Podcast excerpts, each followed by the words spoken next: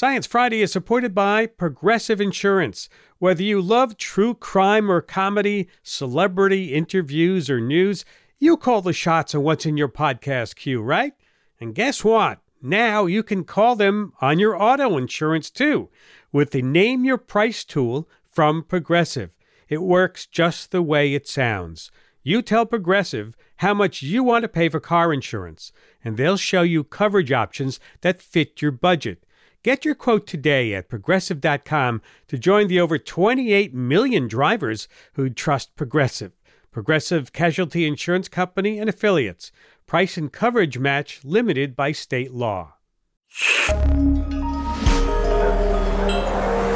Listener supported. WNYC Studios.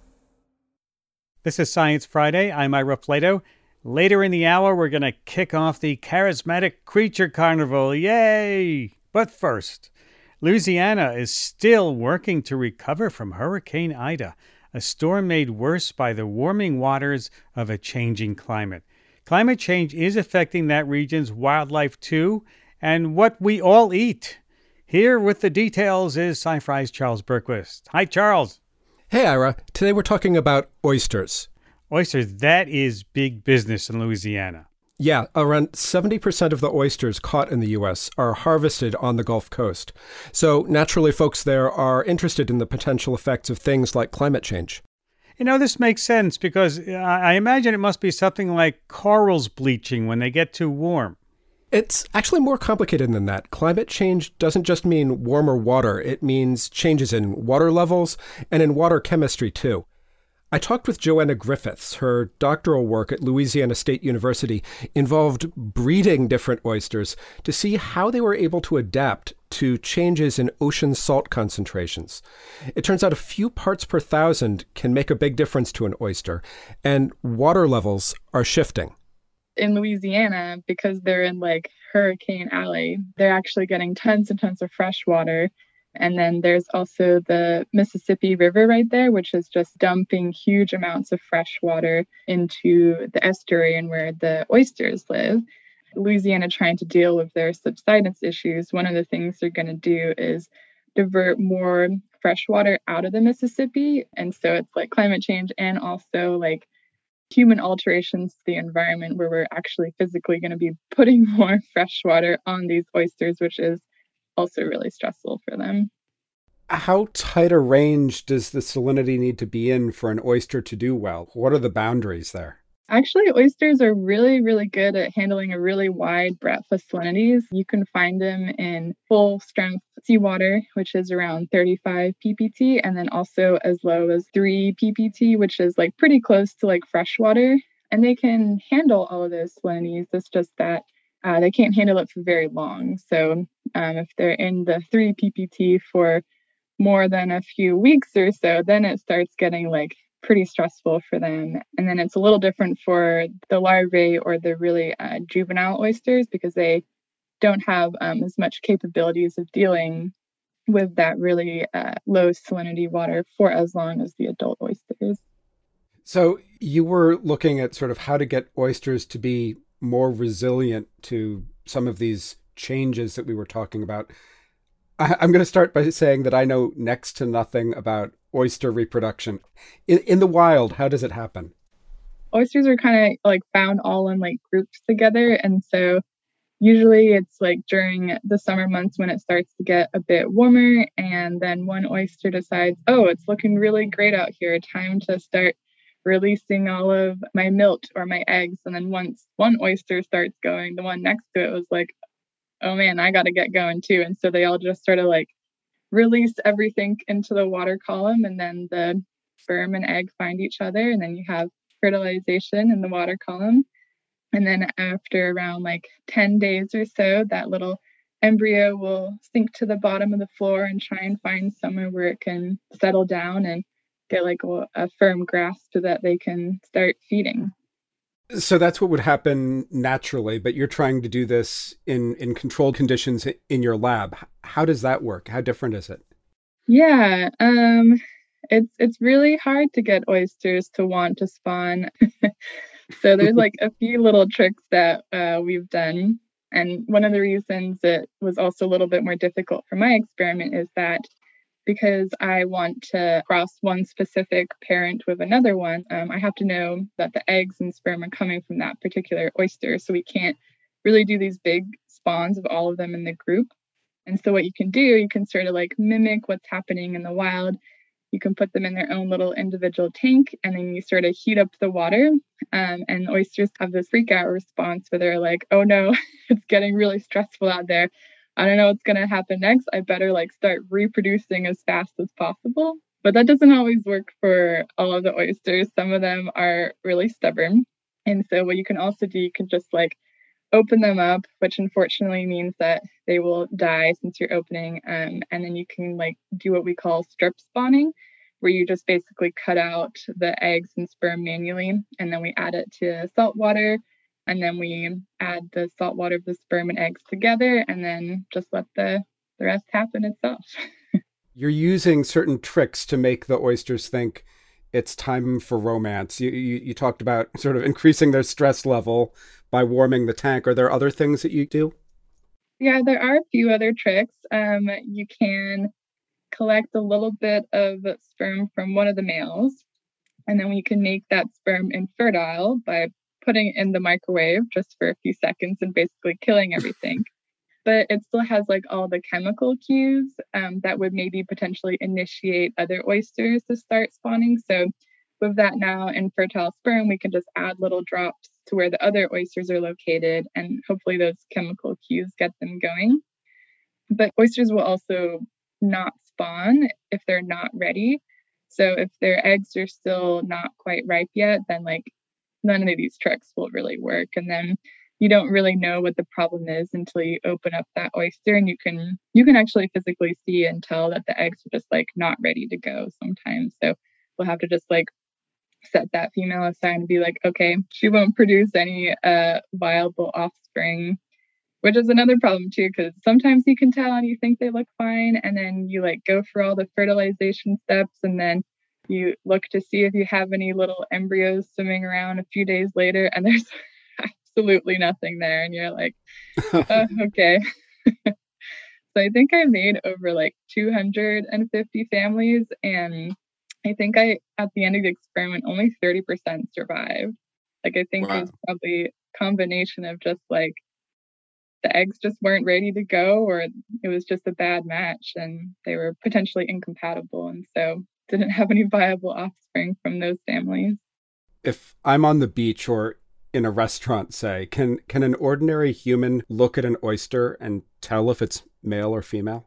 No, um, actually, you can't. It's really hard, and even when it like the uh, oyster releases its eggs or sperm into the water column, it's like it's microscopic. Like you got to like take out a little sample and put it under a microscope.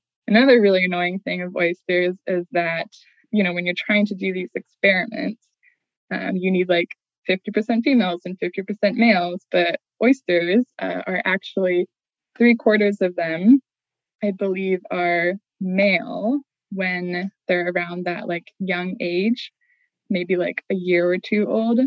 So most of them start off male, and then some of them later in life will decide to switch and they'll become females. And so as they get older, then you sort of have this more of like 50 50 ratio of males to females. But a lot of oysters will just switch halfway through their life and they'll just uh, become females after a little bit.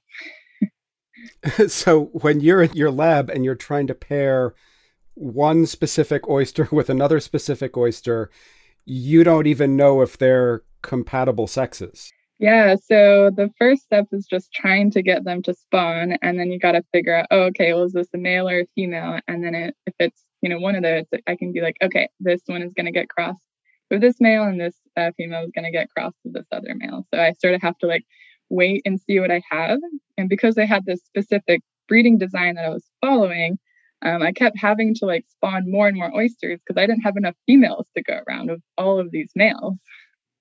What's the sort of end goal here? Do you envision people then taking your most successful ones and crossbreeding them and seeing if you can get to like level two or level four or or is this where it ends? So I guess the main goals of the experiment was sort of see what are the different tools that these oysters have for surviving in these really stressful salinities. And one of the tools they have in their toolkit is their like genetics. So which um, oysters have the right genes that will help them be more resilient to these stressful salinities. And basically, what my research showed is that yes, genetics plays a huge role um, it's not necessarily the par- or the environment that your parents were in that's going to influence the offspring, but it's that parent's genetics. So um, that just goes to show that we can pick the oysters um, and the parents that are growing really well despite what salinity they're in. If we just always pick those oysters that has those really good genes or those genotypes, then we can potentially continue to breed um, oysters that are more and more resilient to low salinity. Now you've moved on. You're you're looking at other species entirely. Are there commonalities that you're finding in, in your current research versus the the oyster work? Yeah, I'm actually doing a pretty similar experiment now at UC Davis, where I have now I'm working with this delta smelt fish, which is a freshwater fish actually found in the San Francisco estuary, and they are pretty endangered. So there's like a hatchery population devoted to them. And I did a similar breeding design where I crossed different parents of like wild or um, highly domesticated fish. And I also reared those larval fish at now with two different temperatures, so slightly different uh, climate change related question uh, to see if they like how plastic they are, if they're bigger under warmer temperatures, um, and then if there's any genetic control for that as well. And for the oysters, it looked like you know most of their ability to persist in uh, the future is going to be through genetics, and they have lots of genetic variation to adapt. That is not the case for these fish, though. So it seems like these fish have a really low potential to adapt to like warming temperatures. So they didn't have quite as much genetic variation, but they also had tons of plasticity, right? So they could still be a lot bigger under warmer temperatures. Uh, whether that would be beneficial or not, we shall see. Hmm. Um, yeah, it's sort of like similar, but the opposite. So it, all species are going to be different, and they all have different tools in their toolkits for uh, how they're going to respond to climate change. And so that's why you kind of have to like take, you know, this approach to lots of different species. And we can't just do it for one species and then extend it to all species because they're all probably going to respond slightly differently.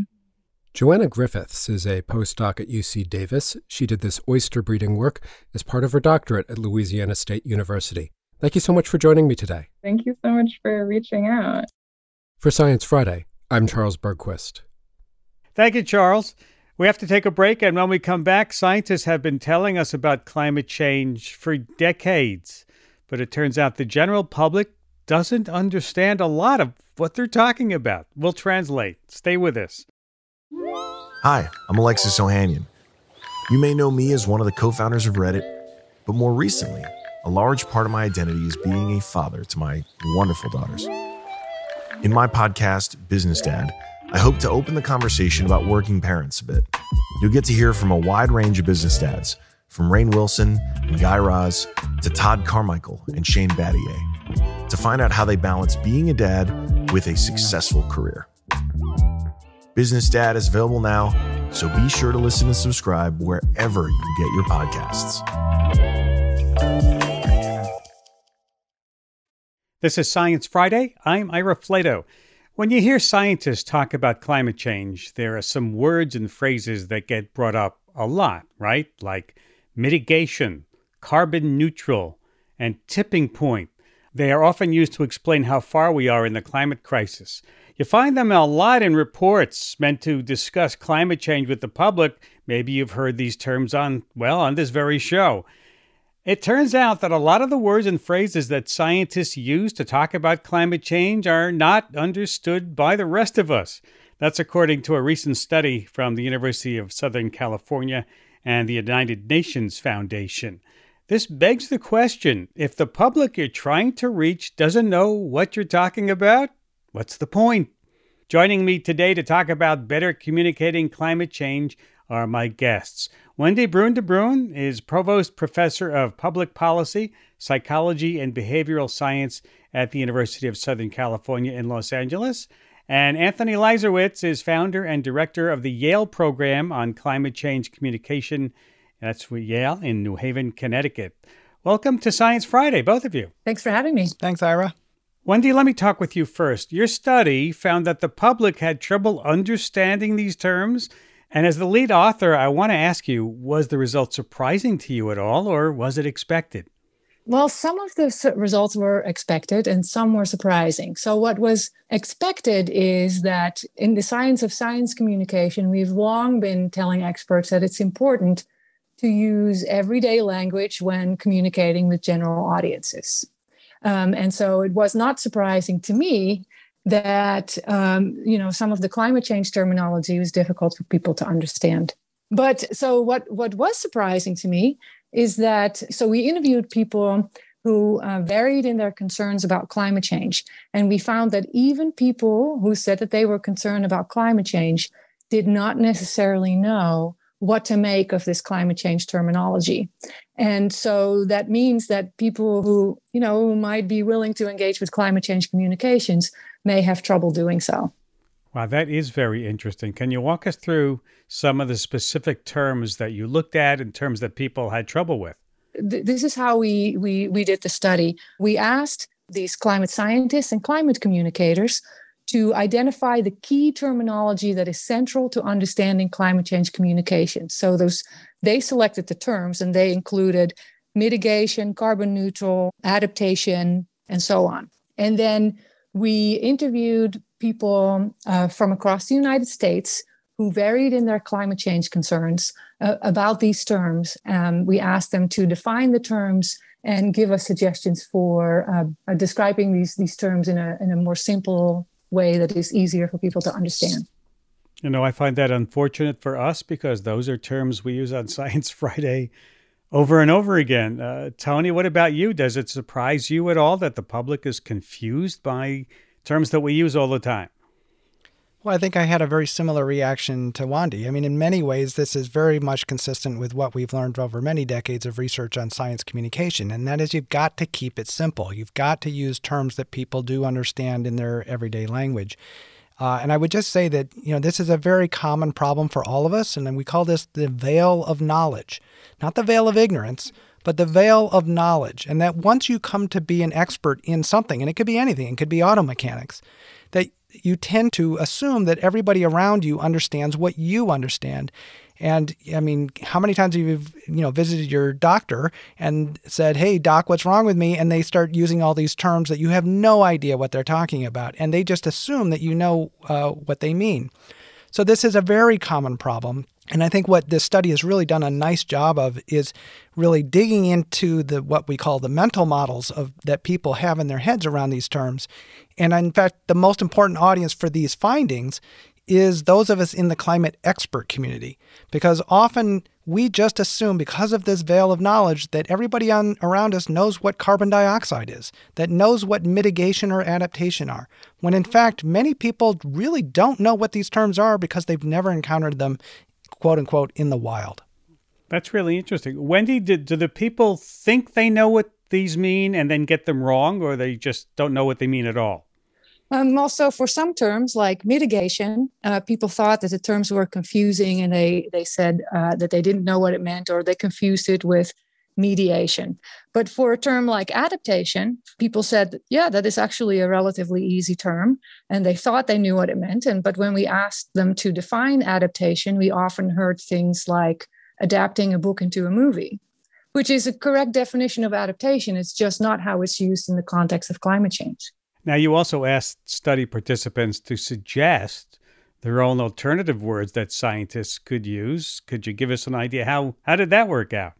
So, for example, instead of saying mitigation, or when you use mitigation, you could explain it as policies that you implement to help stop climate change. That's something that people suggested.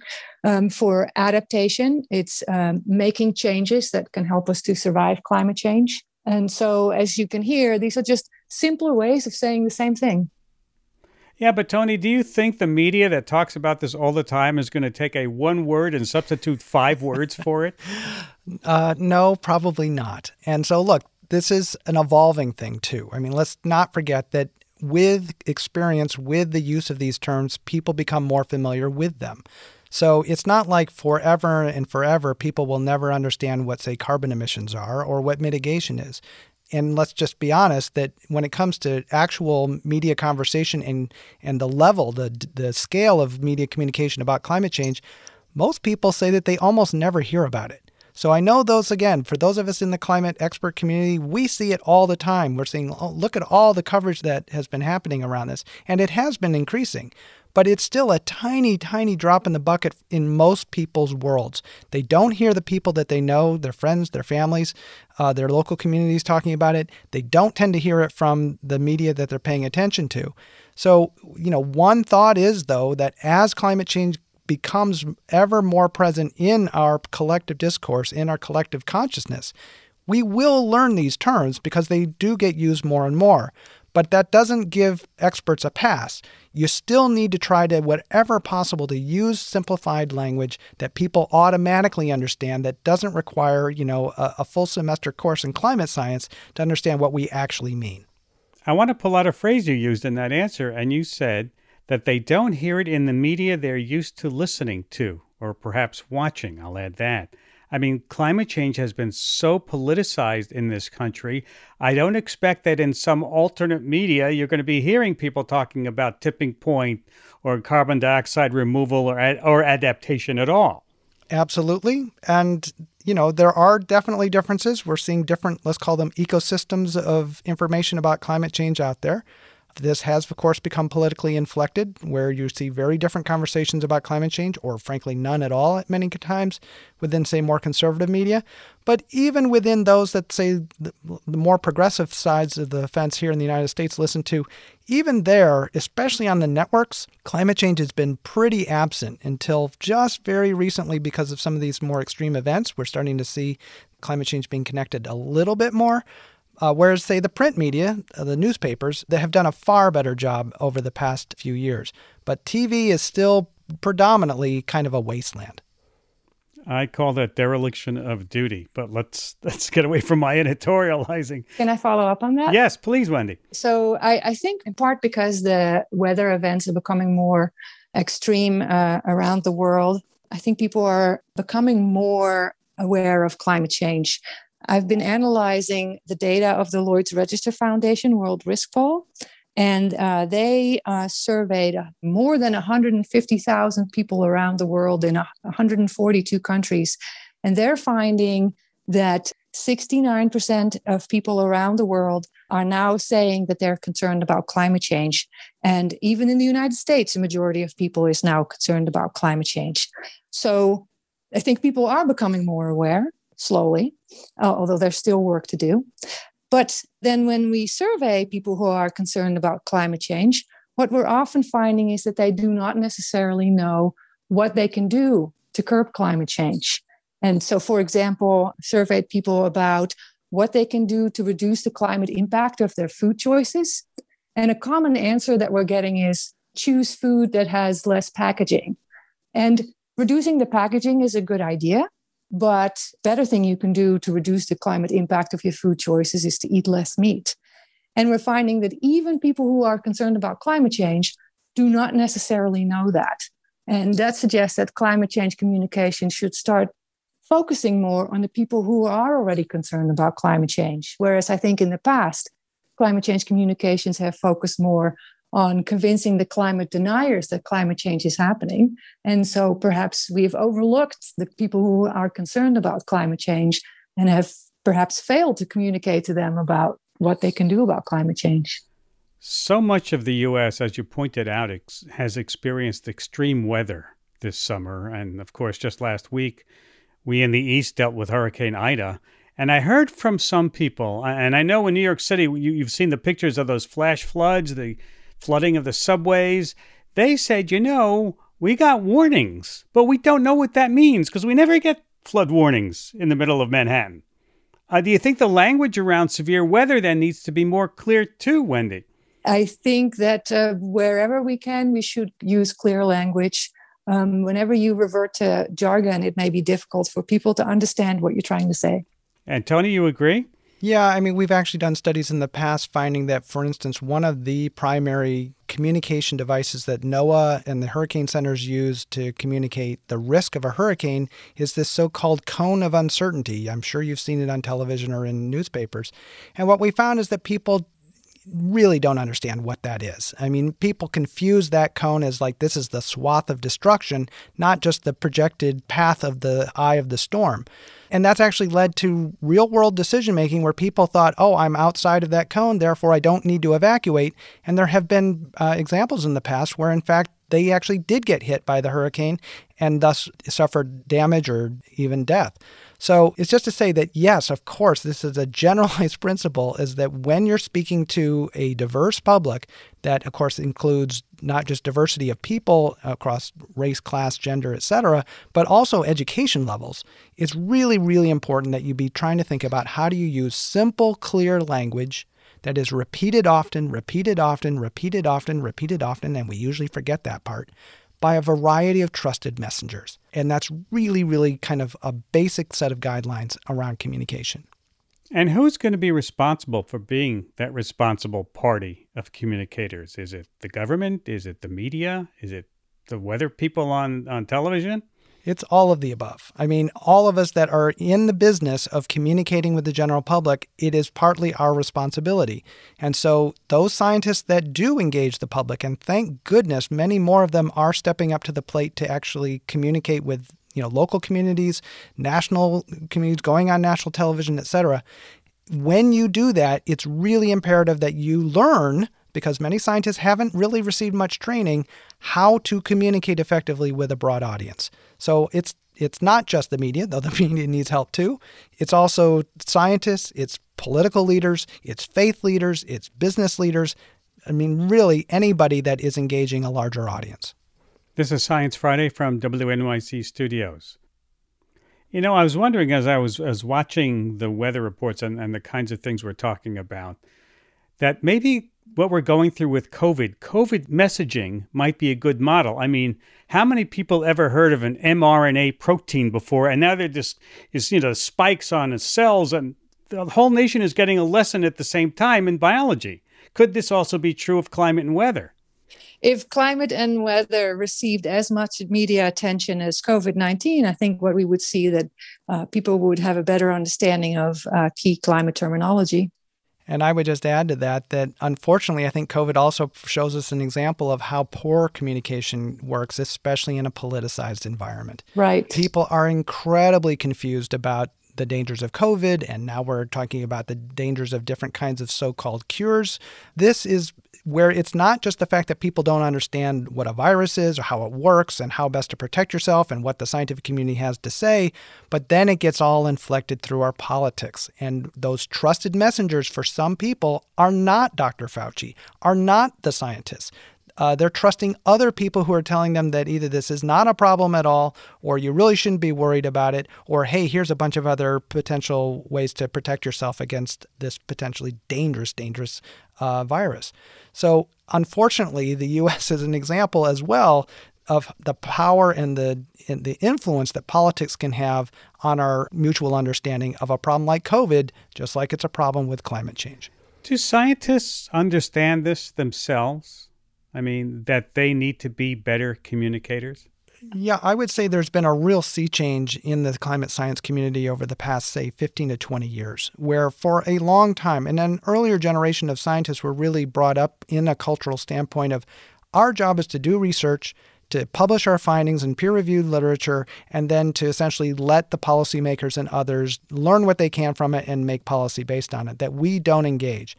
That basic philosophy has gone out the window a long, long time ago because increasingly they recognize that we are studying systems that are literally being ripped apart in front of our eyes.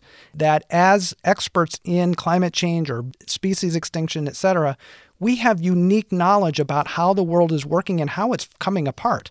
That is really important to communicate not just to our fellow scientists, but to the larger set of decision makers throughout society. Not necessarily telling them what to do, but absolutely with the mission of trying to inform the decisions that policymakers make, all the way down to everyday people who are making decisions about uh, how to engage these issues. Wendy, what's your take on this? Yeah, um, I, I think we're increasingly seeing that climate scientists are very concerned about communicating clearly about climate science to general audiences. But one challenge is that climate scientists are not necessarily trained in science communication. And so uh, they may try to say things in a simple way, but if you're highly educated in a particular domain, you may not realize how to put things in simple words, and you may not think like a layperson anymore. So uh, it may be difficult to find those simple words. So something that I often recommend is that you know if you have a difficult time finding everyday wording to describe your recommendations, what you could do is uh, work with members of your target audience to help them to simplify your message so that it's more broadly understood. Well, unfortunately, I have simple words to say. We have run out of time. I'd like to thank both of you for taking time to be with us. Very interesting conversation. Wändi Bruine de Bruin, Provost Professor of Public Policy, Psychology, and Behavioral Science at the University of Southern California in Los Angeles. Anthony Leiserowitz, founder and director of the Yale Program on Climate Change Communication in New Haven, Connecticut. As, as I say, thank you both for taking time to be with us today. Thank you very much. Thanks, Ira. You're welcome. We have to take a break, and when we come back, we're kicking off our charismatic creature carnival, getting wet and wild with the mantis shrimp and hellbender salamander, and it's up to you to pick your favorite. Stay with us. This is Science Friday. I'm Ira Flatow, and it's the moment you've all been waiting for. It's time for our charismatic creature carnival.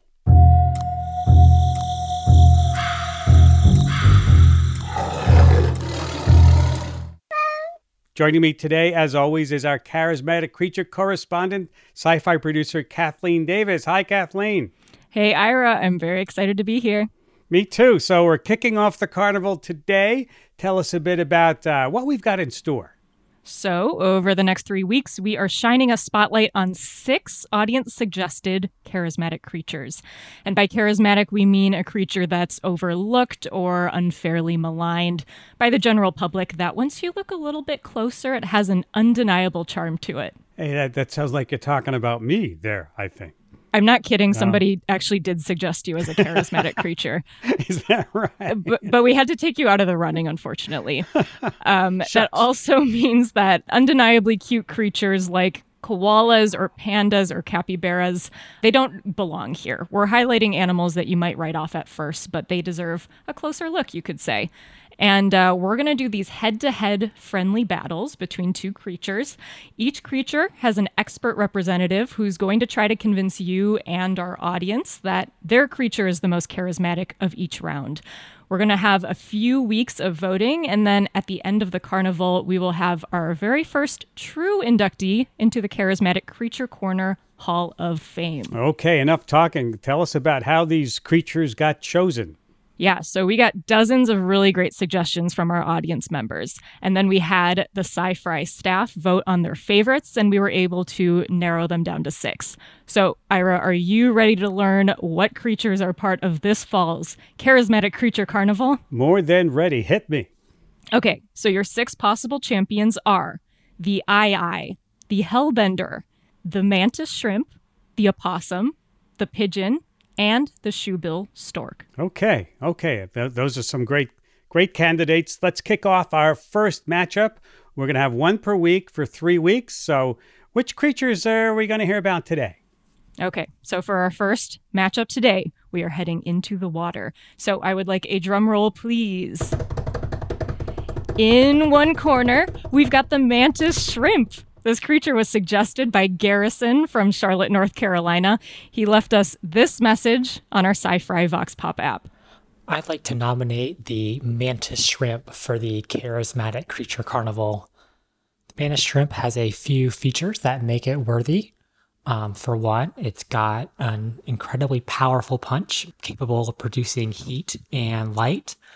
It's got the some of the most complex eyes in the animal kingdom, and the charismatic bow on top is that it is certainly colorful enough to attend a carnival in style. That's a pretty good argument. Pretty good.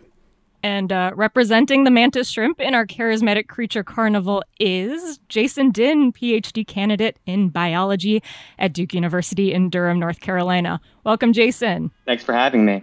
And in the other corner, we've got the Hellbender salamander. This creature was suggested by listener Timothy from Pittsburgh, Pennsylvania, who wrote us on Twitter. He said, Everyone now knows axolotls, but here in Appalachia, we think bigger, offering our Hellbender salamander. And defending the Hellbender in our carnival is Lauren Diaz, PhD student in fisheries science at Oregon State University in Corvallis, Oregon. Welcome, Lauren. Thank you. I'm so happy to be here.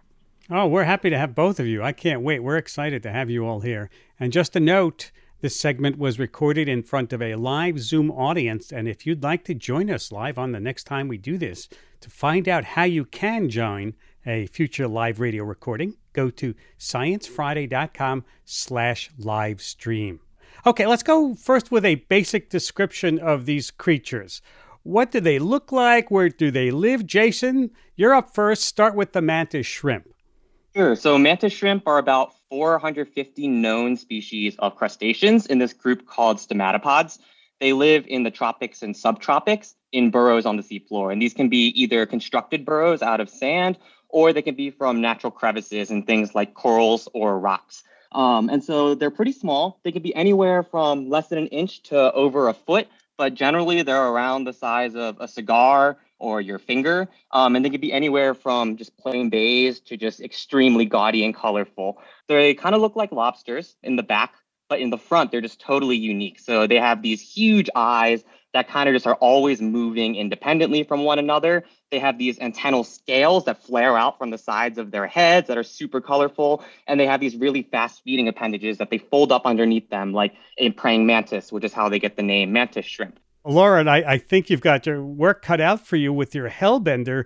Give us your best description of the Hellbender. Yeah, absolutely. I mean, it sounds like a motorcycle group to me, but tell us, tell us what it is. that would be a really good name for motorcycle group. So, Hellbender salamanders, really broadly, are in the giant salamander family, Cryptobranchidae, which are the largest amphibians on Earth. And actually, Hellbenders are North America's largest amphibian. So, I like to describe them mostly as kind of like a big slimy rock. That's what they look like to be. Um, they're really good at camouflage. They can reach up to about two feet long, which is really, really big. Have this really like flat, wrinkly, brownish, splotchy body. So when you see them underwater, it's really it's hard to see them, especially from like above the surface. They just look like another rock. These beady, tiny little eyes, um, a big paddle-like tail for swimming, keratinized toes, which truly the only salamander I know that has pretty much fingernails. Um, and they use that to kind of crawl along the rocks and, really hold their grip. They are fully aquatic and don't have external gills. So that's actually where the name cryptobranchid comes from, hidden gills. And as far as their habitats, they live under boulders in rocky, clear mountain streams with fast flowing water.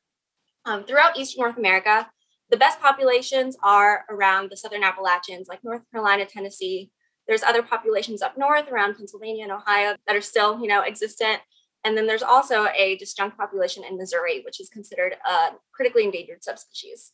And so their need for clean, fast flowing water is, spoiler alert, a bit of a problem these days. So yeah, I think that's that's it for the description. Now, Catherine, one of our listeners from the Hudson River Valley, has a question about uh, how the Hellbender got its name. Yeah, that's a question I get so often because it is such a weird name to give an animal. But it comes from probably the fact that they are considered traditionally ugly to a lot of people. I don't think so, but a lot of people do think that. And so back in the day, the first time people ever saw them, it was like, oh man, this creature from hell bent on returning. That's like the the thing that everybody says. Now, one other thing that I wanted to ask about hellbenders. So, one of my favorite things about them is that they have a lot of nicknames. So, I've heard snot otter, uh, devil dogs, lasagna lizards. Lasagna lizards? I know, I know. Wow. Do you have a favorite nickname, Lauren? Yeah, I actually lasagna lizards is probably my favorite. Um, and they're called that because they are so wrinkly. So the sides of their body look like the sides of a lasagna, um, which is so creative. But yeah, uh, snot otter is probably the most common one. I have also heard Allegheny alligator since they're up in Pennsylvania, Ohio region. But yeah, really fun nicknames. People love that. Wow, that's terrific. Yeah, I love something with a, lot of names. I'd like to go back to something Jason said about the mantis shrimp. The the color can be really incredible. As our listeners said, they really do seem decked out for a carnival. Uh, what role does color play uh, for all of these creatures? Yeah, so mantis shrimp vision is kind of incredible on a, on a couple of fronts. Um, and they have a totally unique way of seeing color, which is what's so cool about them. So mantis shrimp have 12 types of color receptors. We have three, red, green, and blue. Your dog has two. Birds have four. They have one that can see into the ultraviolet. And mantis shrimp can also see into the ultraviolet, but there's this, you know, kind of crazy question of if birds can do it with four, why do mantis shrimp have 12? Um, and so one theory that people had was that, well, maybe if they have 12 color uh, receptors, they can better discriminate between colors. But experimental evidence in the last 10 years has shown that they're actually not that great at discriminating between colors. They're about five times worse than people are. So to this day, it's still not really clear why they have 12 cones. And there's a lot of ongoing work trying to figure this out. Um, but the prevailing theory so far is that it's a way for them to really quickly identify colors. So when we identify a color, we have to basically in our central nervous system compare the stimulation of all three types of our cones to figure out what color that is. But if a mantis shrimp, for example, just has a yellow cone, it can just have a very quick lookup table and say that's yellow without having to do any cross cone comparisons. Wow, great description. People may have heard about these before because they're famous for their punches. I mean, tell us a bit, a little bit about what the heck is going on with their amazing punching power. Sure. So mantis shrimp achieve one of biology's just highest acceleration movements. Um, they can exceed what humans can engineer, both in terms of size and speed. And so they're remarkable on a couple of fronts. They're really brief. So an individual strike lasts about three milliseconds. I would say that's like in a blink of an eye, but that would be a total understatement. A blink of an eye takes about 100 times longer than that. Their peak speeds reach that of a car on the highway, around 70 miles per hour, and they're accelerating probably around equally to a bullet coming out of a 22 caliber rifle. Um, when they actually strike something, their peak forces are equal to that of a hyena, which are these animals that have specialized skull structures to literally crush bone. And they're doing it at such a different size, right? So mantis shrimp feeding appendages are less than a gram. They're about the mass of two toothpicks. Hyenas are about 20 kilograms. So that's a 20,000 fold different in mass and producing the same peak forces. Um, they're doing it by using a series of springs and latches. So instead of actuating their movements with muscles, they're actually actuating it with springs. And so this is similar to using a bow and arrow. If you wanted to throw an arrow using just your muscle power, you, or at least I, wouldn't be able to throw it very far or very fast. But if you kind of just took that same energy, you loaded it into a springy bow, latched it until you wanted to release it and then let go, you could get the arrow to go really far and really fast. And so that's basically what mantis shrimp are doing.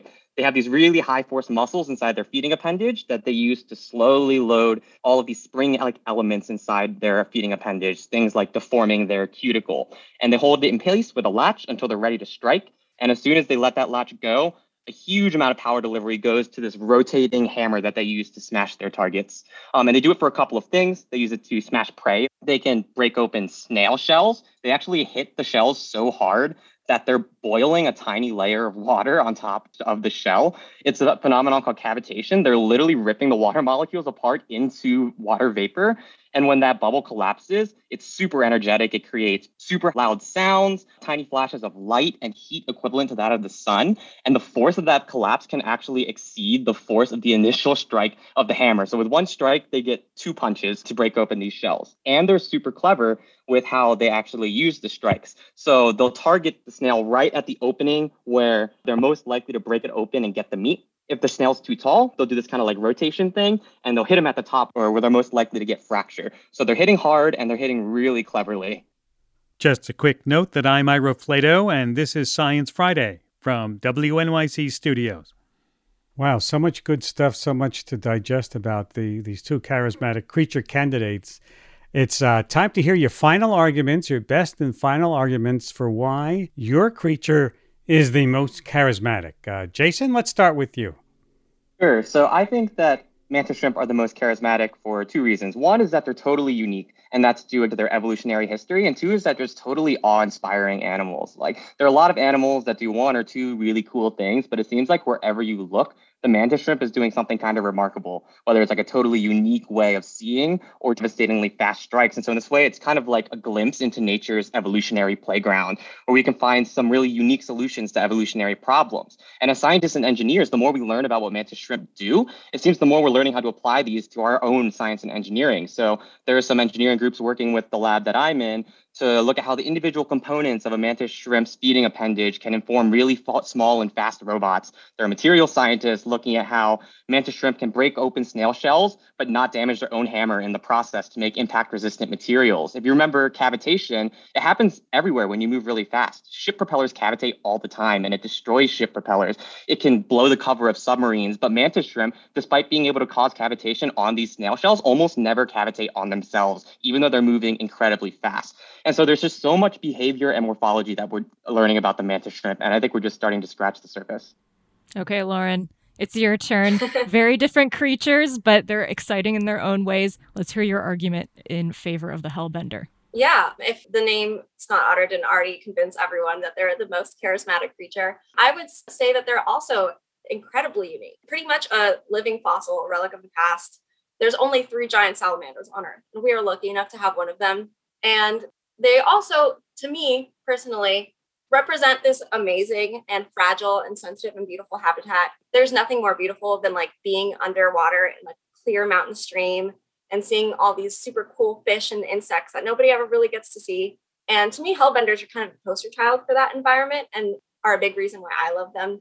And they can act as an umbrella species. So when you protect a hellbender, protect hellbenders, you are basically protecting everything else in the stream so in that way, they're like the poster child for for stream biodiversity and conservation to me.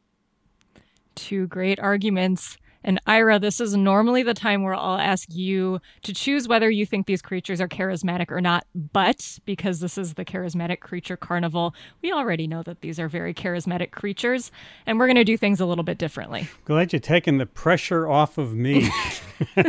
All right, so what are we doing this week? So, this decision is now in the hands of our listeners. So, we want you to vote for which of these creatures is your favorite that we talked about today. Which one do you think is the most charismatic? We want to hear from you. So, to vote throughout our carnival, not just today, you're going to go to sciencefriday.com slash carnival. Voting is now open for this first matchup until next Wednesday at 10 a.m. Eastern Time. Let me repeat that important link at sciencefriday.com slash carnival. And I am on the edge of my seat to see what you listeners choose because this is this is exciting. I, I want to thank our experts this week. It was great to learn more about these charismatic creatures. Jason Dinh, PhD candidate in biology, Duke University in Durham, North Carolina. Lauren Diaz, PhD student in fisheries science, Oregon State University in Corvallis. Thank you both for joining us. Thanks for having me. Vote Mantis Shrimp. Yeah, go Hellbenders. Thank you so much. Uh, okay, Kathleen, uh, who or what is in store for our Charismatic Creature Carnival next week? So next week we are going mammalian. It's a head-to-head match between the opossum and the aye Yes, Captain. Oh, the creature. I I, I see what you're saying. They, these are some funky creatures. Yes, and so our listeners can join the behind-the-scenes recording of that segment and get the opportunity to ask our experts questions. That's happening next Wednesday at 4 p.m. Eastern Time. Go to sciencefriday.com/slash live stream to sign up. Thank you, Kathleen. Terrific job today. Thanks, Ira. Excited to keep the carnival going. Yeah. Oh, one last thing before we go. We want to welcome new listeners from the Public's Radio Network in Rhode Island and southeastern Massachusetts. Welcome aboard. Also joining us are listeners from KCPB Coast Community Radio in Astoria, Oregon. It's great to have you all with us. That's about all the time we have for this week. If you missed any part of the program or you would like to hear it again, yes, subscribe to our podcasts or ask your smart speaker to play Science Friday. Have a great weekend. We'll see you next week. I'm Ira Flatow.